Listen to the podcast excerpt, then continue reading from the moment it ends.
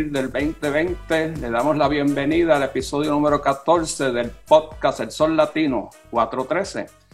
Estamos transmitiendo desde Pioneer Valley en el oeste de Massachusetts. Como siempre nos acompaña la directora de Holyoke Media, de noticias de Holyoke Media. Saludos a todo el mundo. Bueno, como, como siempre empezamos las notas al cárcel los que me han preguntado sobre la conferencia del Puerto Rico Studies Association para octubre, para mediados de octubre, en Holyoke College todavía está en pie, pero el pero es bien grande, hay una conversación entre la Junta de miembros de la Junta Directiva del Puerto Rico Studies Association para mover la conferencia hacia primavera, que me da la impresión que eso es lo que va a pasar porque no todas las instituciones postsecundarias quizás abran en, otoño. Lo otro, eh, le damos la gracia a, a María Padilla y a Nancy Rosado por el libro que nos enviaron, Toss with, to the Wind, que fue las dos personas que entrevistamos la semana pasada desde Florida, al norte y al sur, y ahora nos movemos hacia Boston y el libro está muy interesante, eh, se lo recomiendo. Como cosa para poder entender esta discusión, eh, hay dos estudios que complementan lo que está haciendo el Gaston Institute en términos de estudios demográficos. Eh, uno, claro, salen del Centro de Estudios Puertorriqueños por Edwin Meléndez y Charles Benatol, hay varios estudios o informes sobre lo que pasó antes y después de María, del volcán María. Y también hay un estudio que todavía no se ha publicado, pero lo estamos esperando, que es Huracán Holyoke Puerto Rican Link by Water, de Charles Benator Santiago y Carlos Vargas Ramos del centro. Eh, Charles Benator es de la Universidad de Connecticut Storm, el instituto. Ese es un estudio que ellos están haciendo en Holyoke que brega con la demografía de los puertorriqueños en Hollywood en particular. Por lo tanto, nos, nos lleva o nos trae, mejor dicho, a nuestra invitada de hoy, Lorna Rivera. Saludos, Norma. Saludos a todos. Gracias por invitarme. La directora del Instituto Gastón, que está ubicado en la, en la Universidad de Massachusetts en Boston.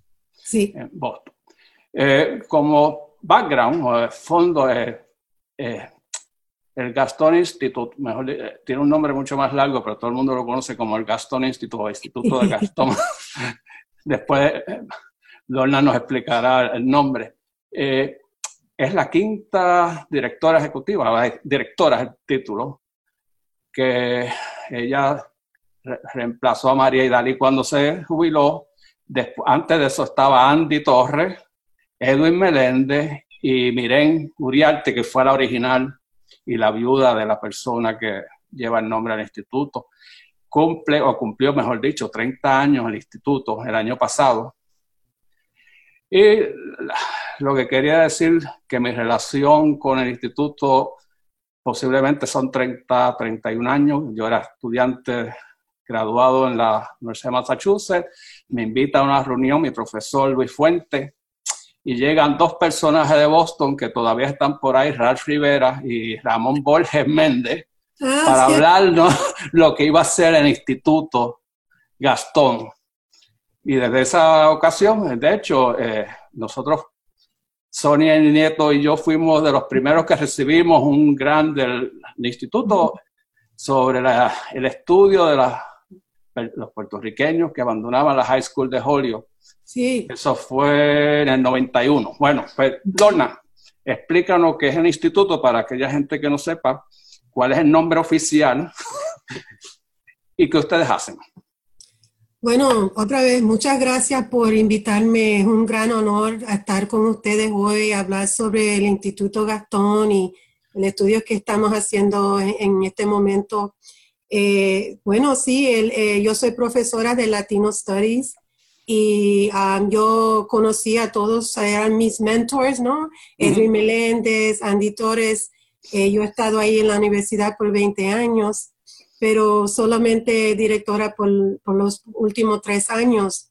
Y el instituto ah, fue establecido en el 1989 eh, por el, el, gobierno estatal eh, de Massachusetts, el State Legislature, y por, por fue nombrado ¿no? Ah, por eh, Mauricio Gastón, y entonces el nombre del instituto es el Mauricio Gastón Institute for Latino Community Development y Public Policy. Y fue establecido en los 1900, en esa década de 1980, porque ya la comunidad latina había más de puertorriqueños y dominicanos, ¿no? Porque habían muchas de estas guerras civiles y intervenciones de, los militares de los Estados Unidos en los países de, Centroamérica. Y entonces empezaron a llegar muchos a, latinoamericanos de, de Salvador, de, Guatemala, de Honduras, de Nicaragua y también de Colombia. Y esos son los grupos más grandes que tenemos ahora eh, en, esta, en, Massachusetts.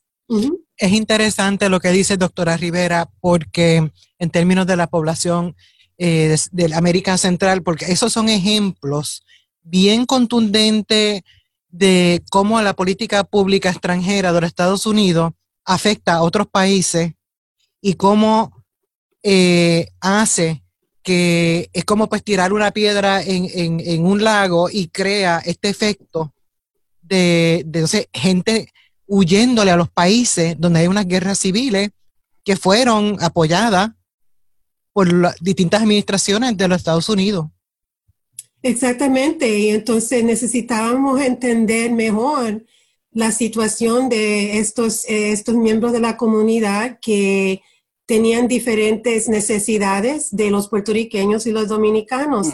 Y por esa razón, eh, Mauricio Gatón, que era un arquitecto, un profesor de Urban Planning, también con Miren Uriarte y otros apoyaron y crearon, establecieron esto para informar a los oficiales electados, el, the elected officials, los líderes para darle la información, los datos, los reportes demográficos, hacer investigaciones, todo eso para no apoyar y ayudar a la universidad a darle esa información que no teníamos uh, mucho, mucha información de, esos grupos de, Latinoamérica. Y entonces, así seguimos a entender mejores las diferencias de la comunidad latina que todavía puertorriqueños son las, los más grandes, no todavía, la población más grande en Massachusetts, pero seguimos nosotros en hacer estudios también de los, los grupos, por ejemplo, los colombianos, ¿no? O también estamos entendiendo qué está pasando con los salvadoreños en las escuelas públicas, mm. especialmente en, la ciudad de Chelsea. Pero lo que me encanta más es que trabajamos por todo el estado, ¿no? No solo estamos en Boston, ¿no? Natalia. Este, doctora, cuando usted menciona los salvadoreños y en las escuelas públicas, ahí hay un ejemplo bien, bien claro de las diferencias entre nosotros que mucha gente no entiende, que somos diferentes, tenemos distintas culturas, distintas experiencias, eh, no es lo mismo venir de El Salvador o de Guatemala que es de Puerto Rico, la República Dominicana, o, haber nacido y ser criado en Estados Unidos, eh, eh, hija de, padres puertorriqueños. Por favor, ¿cuál es la experiencia, si puedes decirnos por encima, por ejemplo, de las personas de El Salvador, qué es lo que se está viendo en las escuelas públicas? Bueno, aquí se ha ponido más peor la situación de los jóvenes que están viniendo uh, solos. jóvenes en las escuelas como en Chelsea High School, que son 87% porcentaje de los estudiantes de El Salvador. Y ellos vienen con mucha eh, eh, trauma, uh, vienen solos, no tienen familia, entonces se encuentran aquí en vecindarios donde hay mucha violencia y pobreza. Y es algo que entonces se envuelvan en las, las bandas aquí. Ah, tenemos problemas con el MS-13 aquí también, pero eso es muy exagerado también, ¿no? Que no son la mayoría, mm. pero es que también ellos necesitan mucho apoyo. Y eso es un problema también que vemos con, los puertorriqueños también, que, se, que, no se gradúan de, la, de las escuelas ah, secundarias, pero para los salvadoreños es, una pobreza, ¿no? Que, los, que ellos vienen aquí para mejorarse y entonces hay situaciones aquí donde es peor, en, algunas, algunas veces es más peor de donde vinieron. Bueno, eh, vamos entonces a entrar al, tema del nuevo informe de los puertorriqueños. Se publicó en marzo de este año. Eh, Philip Cranberry sí. y Crisia Valentino.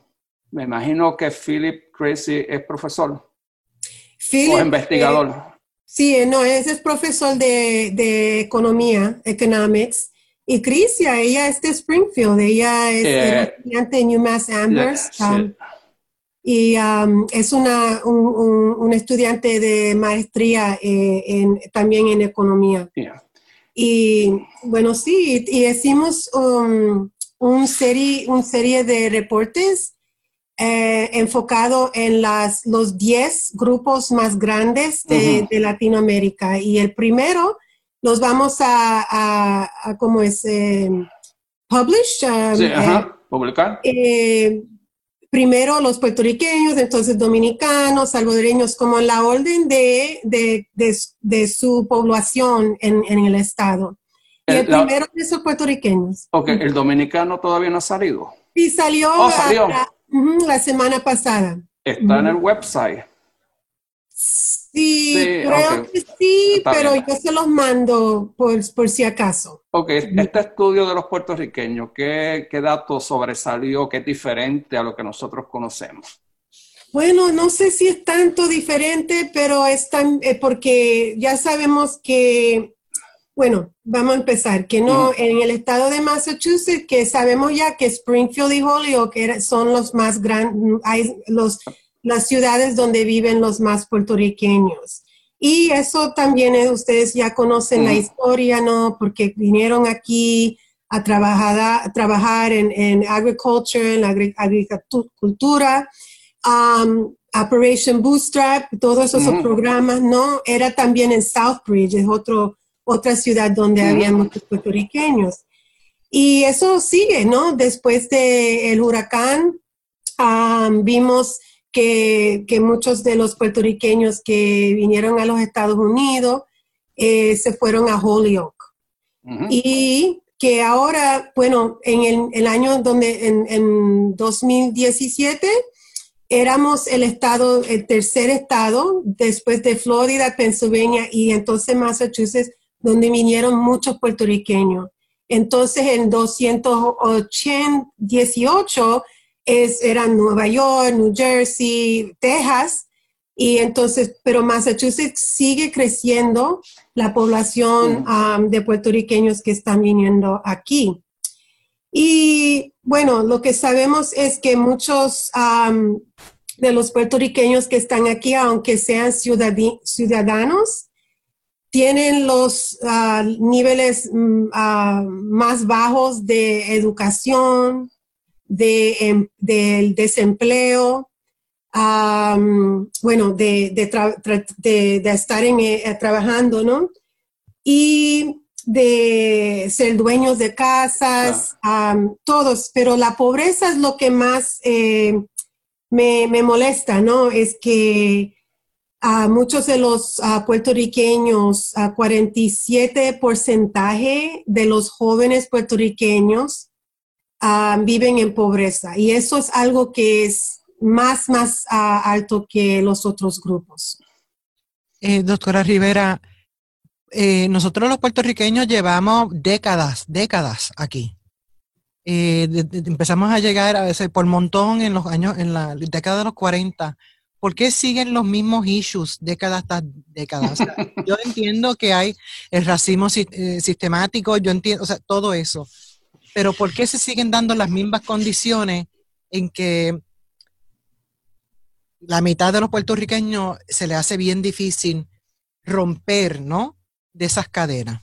Déjame, antes de, que ella conteste, déjame un dato interesantísimo en el informe y es la cuestión del idioma. Muchas veces nos dicen, no, es que no sabe inglés y el problema de, muchos estudiantes de Holyoke es que nacieron o se criaron en Holyoke, su primer idioma es el inglés, no es el español. Exactamente, y yo soy también la miembro de la Junta de las Escuelas Públicas en Boston. Y, también trabajo con los English Learners Task Force.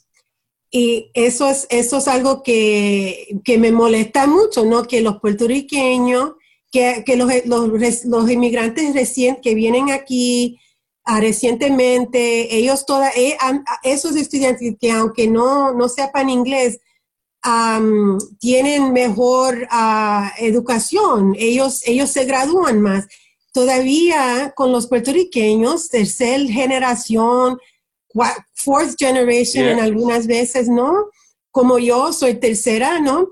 Eh, generación, eh, no, no podemos decir que es que no pueden hablar en inglés, no, hay más, eh, es, yo creo, es, es, es, la, es, es la pobreza, ¿no? las oportunidades que donde trabajan los puertorriqueños.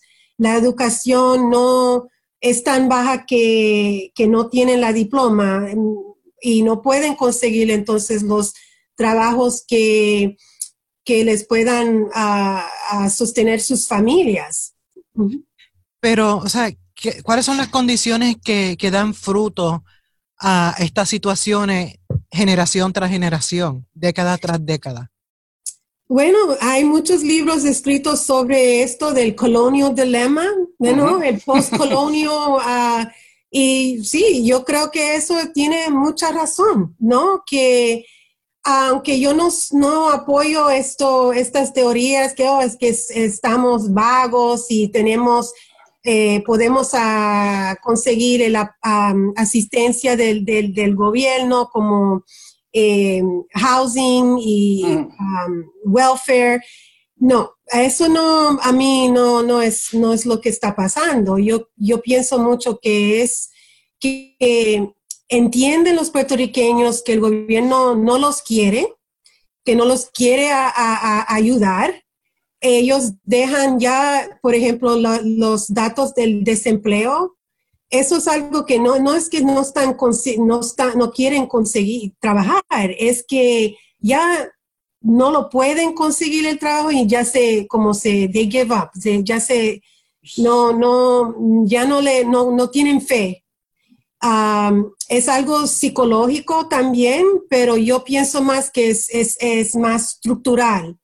Y ese racismo es algo que han estudiado eso por la educación de los ah, inmigrantes, que ellos como que cuando están cerca de su cultura pueden hablar el idioma, eh, los padres tienen como una motivación que, la, vida va a ser mejor aquí desde el otro país y esos son algo que esos factores le, le como les sostiene y le ayuda a los estudiantes inmigrantes esa cultura, estar cerca a, hacer ser mejor en las escuelas.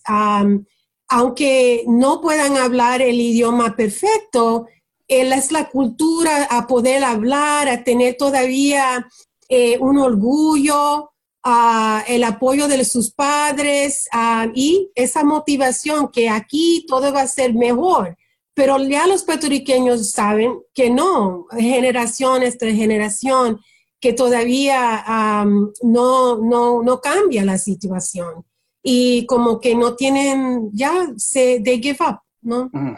Manuel, ¿me permite? Sí, diga. Ok, para darle seguimiento a lo que usted dijo, doctora, eh, o sea, el gobierno, cuando dice que es estructural, y, o sea, es, e, es el sistema, el sistema, las estructuras todavía no han aprendido de cómo o sea, the vibe they give out. y los programas que apoyan y los programas y, la, o sea, no muestran ninguna, demuestran ninguna apreciación por, la, por los hispanos, por los latinos. Y ese, ese mensaje como que uno lo va, se va inculcando en nuestras cabezas, ¿no? Nos vamos criando dentro de un sistema que nos dice, tú no vales. Sí, claro, exactamente. Y es ahí está el problema. O sea, yo sé que mucha gente lo que quieren decir es lo que mencionaste, que obviamente es un mito. No, que si, que, si somos vagos, que no tenemos motivación. No, no, no. Es que si tú te, imagínate, si tú te crías dentro de una familia donde tú no eres valorada, donde siempre te están criticando, donde todo lo que tú haces lo encuentran eh, ridículo, donde creen que, tu, como, tu apariencia eh, eh, es fea. Es una ganguera. Exacto, pues vas a, te vas a, vas a crecer y no es que quizás creas todas esas historias, pero vas a tener un trauma bien grande. Y no vas a querer participar en esa sociedad que te ha tirado piedras toda la vida. Bueno, déjame añadir algo interesantísimo sobre eso. Y Gastón básicamente fue de las pocas instituciones que mantuvo el issue a flote. Fue cuando la iniciativa ONS pasó, el. English Only, em, eh, que básicamente, eh, que fue lo que todo el mundo, los latinos, pronosticamos. Eso va a fracasar y y fue una era perdida. El Gastón sacó dos, estudios, en el 2008 Status of Latino Education y en el 2009 The Aftermath of Bilingual Education Policy Change. De hecho, las dos terminaron la portada del periódico. Y básicamente ya estaban planteando, miren, el English Only no ha funcionado. Y básicamente fue una generación que lo que hizo fue aumentar el número de, muchachos que y muchachas que abandonaron las escuelas. Y yo creo que el Gastón Instituto Institutes mantuvo ese issue a flote mientras muchos preferían no tocar el tema porque no era agradable hablar sobre eso. ¿Qué tú ves o qué, qué cambios tú ves en, la, la nueva política educativa que se ha adoptado recientemente de abandonar English Only, darle otras alternativas.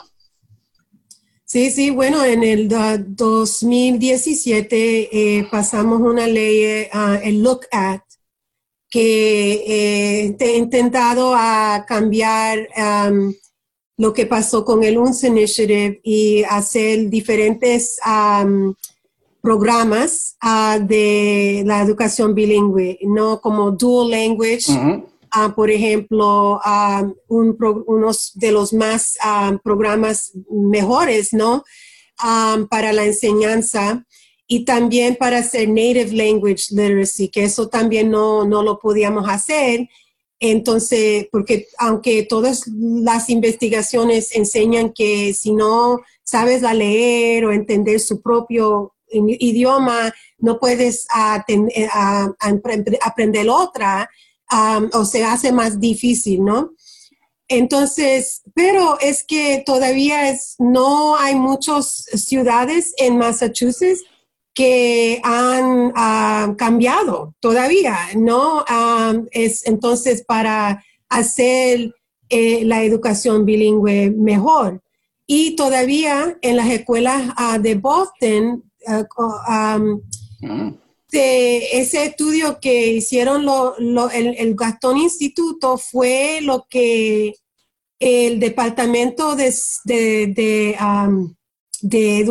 Educación Nacional y el Office of Civil Rights, que todavía hasta hoy hay un consent decree, ¿no? Que hay como un, un están monitoring de lo que está pasando con los English learners, porque todavía estamos violando los derechos a aprender en, su idioma.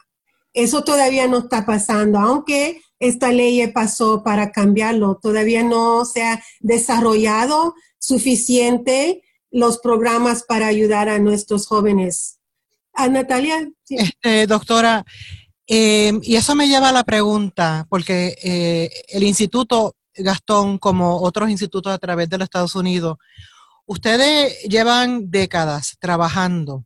Entonces, a la misma vez las administraciones políticas, ideológicas van cambiando. Ustedes son constantes en su misión, pero la misión de, de las administraciones políticas son diferentes. Así que, ¿cuáles son algunos de esos retos tener que trabajar con distintas administraciones a través de los años para impresionar sobre ello? Miren, señores, esto es importante. Cuando estamos hablando, por ejemplo, de educación, lo del idioma es fundamental. ¿Cuáles son algunos de esos retos que ustedes han encontrado a través de los años? Bueno, e, es más difícil hoy en día para hacer este trabajo porque hay muchos que piensan que ya estamos, no, no hay racismo todavía, que nosotros ya deberíamos de hacer nuestro trabajo con fondos que no son del público. Y, por ejemplo, eh, cuando yo soy la nueva directora, pero ya nosotros, aunque por, casi 25 años estábamos, eh, los fondos eran del Estado, no de la universidad, ya no, no tenemos eh, los fondos de, del Estado. Mm. Eso es algo que nos ha impactado mucho porque ya no tenemos entonces eh, la capacidad de continuar a hacer eh, mucho del trabajo que necesitamos que hacer. En este momento lo que tenemos es muchos proyectos con ciudades que nos dan como contracts con la ciudad de Brockton o de Chelsea pero eso no es todavía como suficiente para todas las necesidades y las investigaciones que, todavía necesitamos que hacer. Eh, también sobre la política, para mí lo que me molestó mucho, que cuando nosotros nos, nos quitaron eh, los fondos del Estado como un earmark en el budget, fue under Deval Patrick, que era democrático, oh. ¿no? Un aliado, un aliado. bueno. Si no podíamos tener el apoyo under Deval Patrick, entonces estamos... Bueno, eh, que poner un VIP ahí. Entonces, ¿cómo puede sobrevivir una organización? Porque obviamente hay que pagarle a la gente. o sea, la gente no vive del aire. Esto obviamente el racismo existe, obviamente el, sexismo, el clasismo, la homofobia, todo esto sigue existiendo, todavía hay mecanismos este, en nuestras leyes que apoyan estos sistemas injustos. Em, entonces, en términos de la legislatura, eh, ¿el Gastón tiene buenos amigos en la legislatura? Bueno, sí, eso, gracias a Dios, nosotros hemos, con, bueno, representante a Carlos González, es un ángel, ¿no?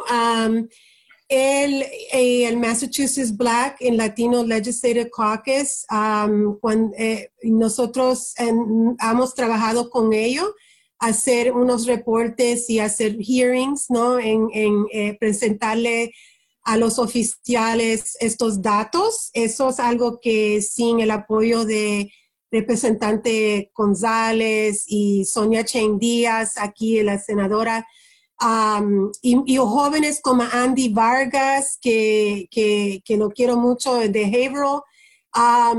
sí, ellos no nos han apoyado mucho, pero lo que necesitamos es más representantes, no más liderazgo, porque aunque nosotros tenemos a ellos, a estos como cinco o seis, ¿no? Latinos eh, en, el, eh, en el gobierno, necesitamos más.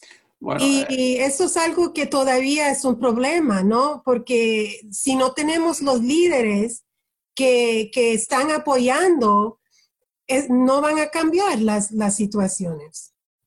Bueno, recientemente, bueno, para ser optimista, Recientemente hay unos cuantos latinos, latinas, que han surgido, como este muchacho Jiménez en Chelsea, que de hecho yo lo descubrí porque él escribió un artículo sobre el College Board en Puerto Rico, porque eso no funcionaba aquí y era el SIT.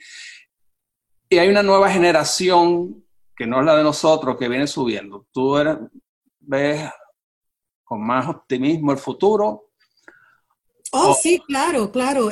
Y eso es, una, eso es una investigación que estamos haciendo en este momento con el centro, the Center for Women in Politics. Es como, um, um, bueno, hicimos un fact sheet de, de los líderes, ¿no? ¿Dónde están en appointed board seats y school committee? ¿Dónde están los latinos? Um, y hay más, sí. Y aquí en Boston, ¿no? Tenemos ahora la primera dominicana, Julia Mejía. Eh, también Arroyo, el, hijo de Arroyo está eh, también, Ricardo Arroyo ganó en un distrito que nunca había, ah, bueno, eran todos blancos, ¿no? Y so hay, hay optimismo ahí. Sí, yo, yo pienso que sí, pero nacional como en el gobierno federal, ¿no? Todavía. Pero yo pienso también que es, es más importante tener el poder local, ¿no? Porque ahí es donde podemos hacer ah, muchos cambios, ¿no? En, las, en los city councils, por ejemplo, en los school boards, por ejemplo, Chelsea, ¿no? Eh, dijiste de, de, de uh, conciliar Roberto Jiménez. Pero también Damali Vidot, wow, I mean, hay unas mujeres ahí también que, que, que, no, que son muy fuertes y necesitamos líderes así que, que no, no son como, que bueno, que, que, que puedan también trabajar con los otros grupos como los afroamericanos. Eso es también algo que necesitamos ah, hacer más, ah, no solamente estar como puertorriqueños aquí. Ah, y eso es algo que todavía nosotros vemos aquí en Boston, ¿no? Que eh, los puertorriqueños todavía son los más que son representajes, pero ¿dónde están los guatemaltecos, los salvadoreños? Eh, entonces tenemos que ah, crear más oportunidades para el liderazgo. Bueno, doctora, eh, no sé si está en tu radar, hay un muchacho, un señor en East Hampton, Omar Gómez, ¿lo conoce? No. Nosotros lo entrevistamos hace eh, dos o tres meses atrás porque fue un caso interesantísimo. Él sale electo en el City Council en la ciudad de East Hampton. Ah, wow. Y, yo me entero de él porque el periódico El Hampshire Gazette hace un artículo de él, de un boricua, que sale electo en un pueblo donde menos del 5% son latinos. Y fue reelecto por segunda vez y lo entrevistamos en el programa como tú, eh, Omar, es electo. Además, no estabas conectado con el poder político de puertorriqueño latino de Holly Springfield. Nadie lo conocía fuera de Santo y salió electo. Y es un caso increíble seguir porque lo que él hizo, todo el mundo dice, wow, pero ¿cómo tú fuiste electo si ahí no hay latino? Bueno, lo que él dijo, una de las cosas que él dijo es que él tiene estas hijas que juegan softball y conoció a las mamás y los papás de las otras muchachas en el equipo y ahí fueron hablando, ahí fue creciendo el apoyo y él dijo, bueno, pues sí, me voy a tirar a ver qué pasa. Fue de casa en casa, fue con su, plataforma y salió electo este, una segunda vez, como dice Manuel. Qué bueno, qué bueno. Sí. Rompió barrera. Barrera. Eh, y, o sea, y eso, eso es histórico. Así que yo estoy de acuerdo con, con usted, doctora, de que tenemos, tenemos base para sentir mucha esperanza eh, y también a la misma vez aún más esperanza después del 3 de noviembre si hay un cambio a nivel federal de la administración. Bueno, salud. Este, que, hay, que hay base para sentir e, e, esperanza, pero a la misma vez seguimos. Yo sé que usted eh, se encuentra diciendo las mismas cosas una y otra vez a través de los años, porque como que estos estudios no caen encajados, o sea, de not embedded. Entonces, mm. en la política pública para que al fin, en términos de salud, de educación, public safety, que todas estas cosas que ustedes ya saben, Sí, y bueno, y, pero hay otro, otra investigación que les quería decir un poquito, si tengo tiempo. Oh, claro, claro. Eh, que es con una organización que se llama Amplify Latinx. y era, es un estudio de todos los, los non-profits en el estado de Massachusetts que sirven a los latinos, pero también que tienen liderazgo latino. el director es latino, latina o la junta de los miembros de directores son mayoría latinos. Y así, hicimos este estudio por eh, el, el, el, um, el, estado, the, whole Massachusetts. Y lo que ah, encontramos es que no casi no, casi no tienen fondos, 75 mil más o menos es el average que tienen. Ah, entonces, ¿qué? Eso no, no puede ah, sostener ni un, un, full time. Sí. Son muchas de las organizaciones que nos ayudan con, con la salud, con, con, con todas eh, las necesidades de servicios sociales.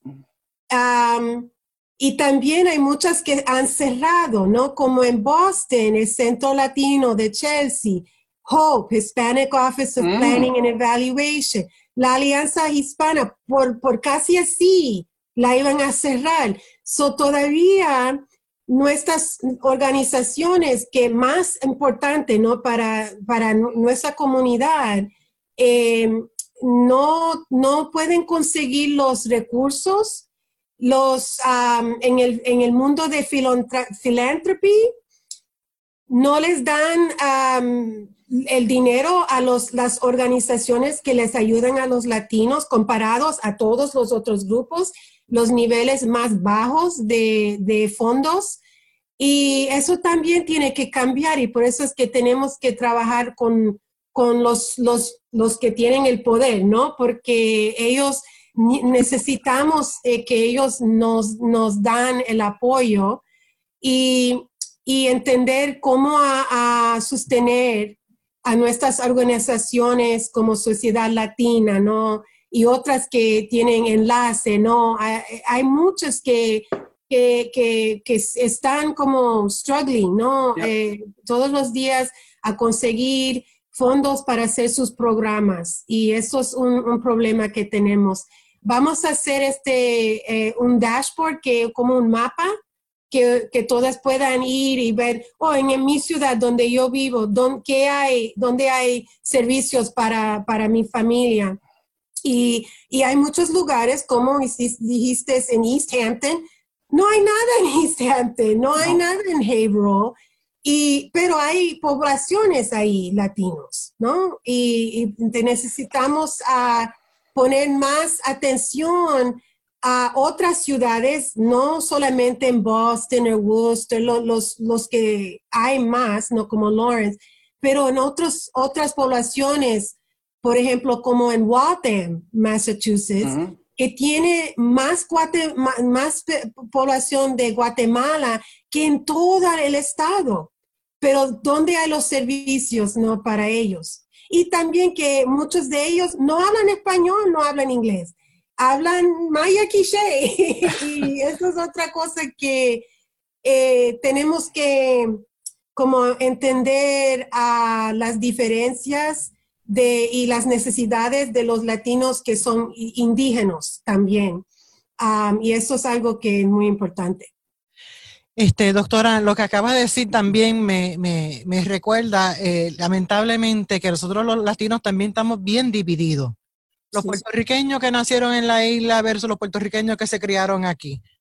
Los puertorriqueños contra los México, o, los mexicanos contra todo el mundo, ¿no? Nos tienen a todos peleando uno contra los otros, en vez de trabajando en conjunto. Hay un trauma que se ve en todas las culturas, sea latina, sea anglosajona, sea lo que sea, pues la violencia doméstica, por ejemplo, pero existen unos traumas bien específicos y no hay ninguna organización que recoge todas estas comunidades y dice, nuestras puertas están abiertas a ustedes y tenemos gente aquí de todas las culturas y tenemos programas para desarrollar liderazgo, para ser este, director ejecutiva, eh, director ejecutivo, director ejecutivo de una organización sin fines de lucro, para ser líder comunitario, para todos los latinos, no solamente para un segmento de los latinos. Y yo creo que esa segregación que tenemos nos hace daño.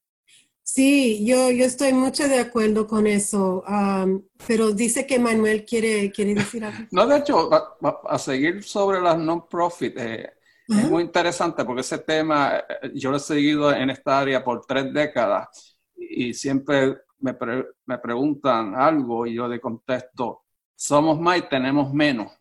Y cuando yo llegué a estudiar la UMass, habían organizaciones latinas en todas las esquinas y es interesante cómo las, las, las más famosas, como Casa Latina en Northampton, Florence, colapsó, que en un momento era puertorriqueña y, en los últimos años era gente de Centroamérica y, Sudamérica, peruanos.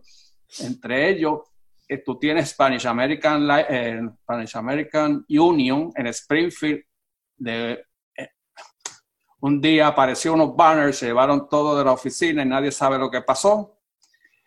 Eh, Puerto Rico Cultural Project, que fue la, institución más importante en todo Western Massachusetts, básicamente lo que queda es el título. El Puerto Rico Cultural Center.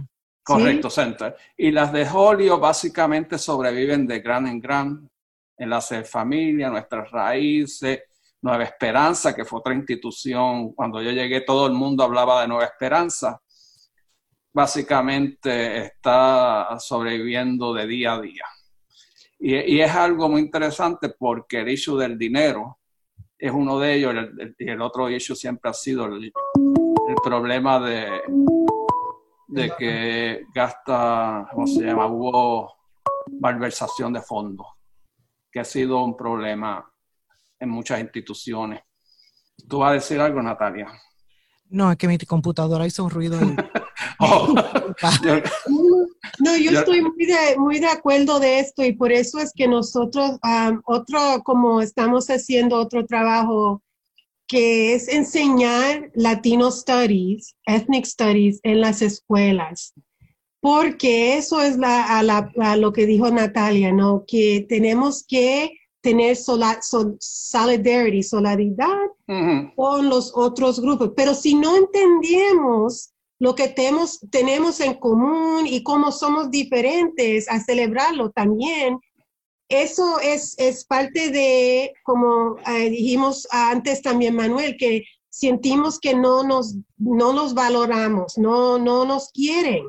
Y si nosotros no nos queremos nosotros, ¿no? Y eso es algo que también en los estudios de educación entendemos que cuando esos jóvenes aprenden de su cultura, eso le ayuda a, en todas partes de sus vidas hacer, a, ayudarlos en todas partes y entender lo que tenemos en común es muy importante.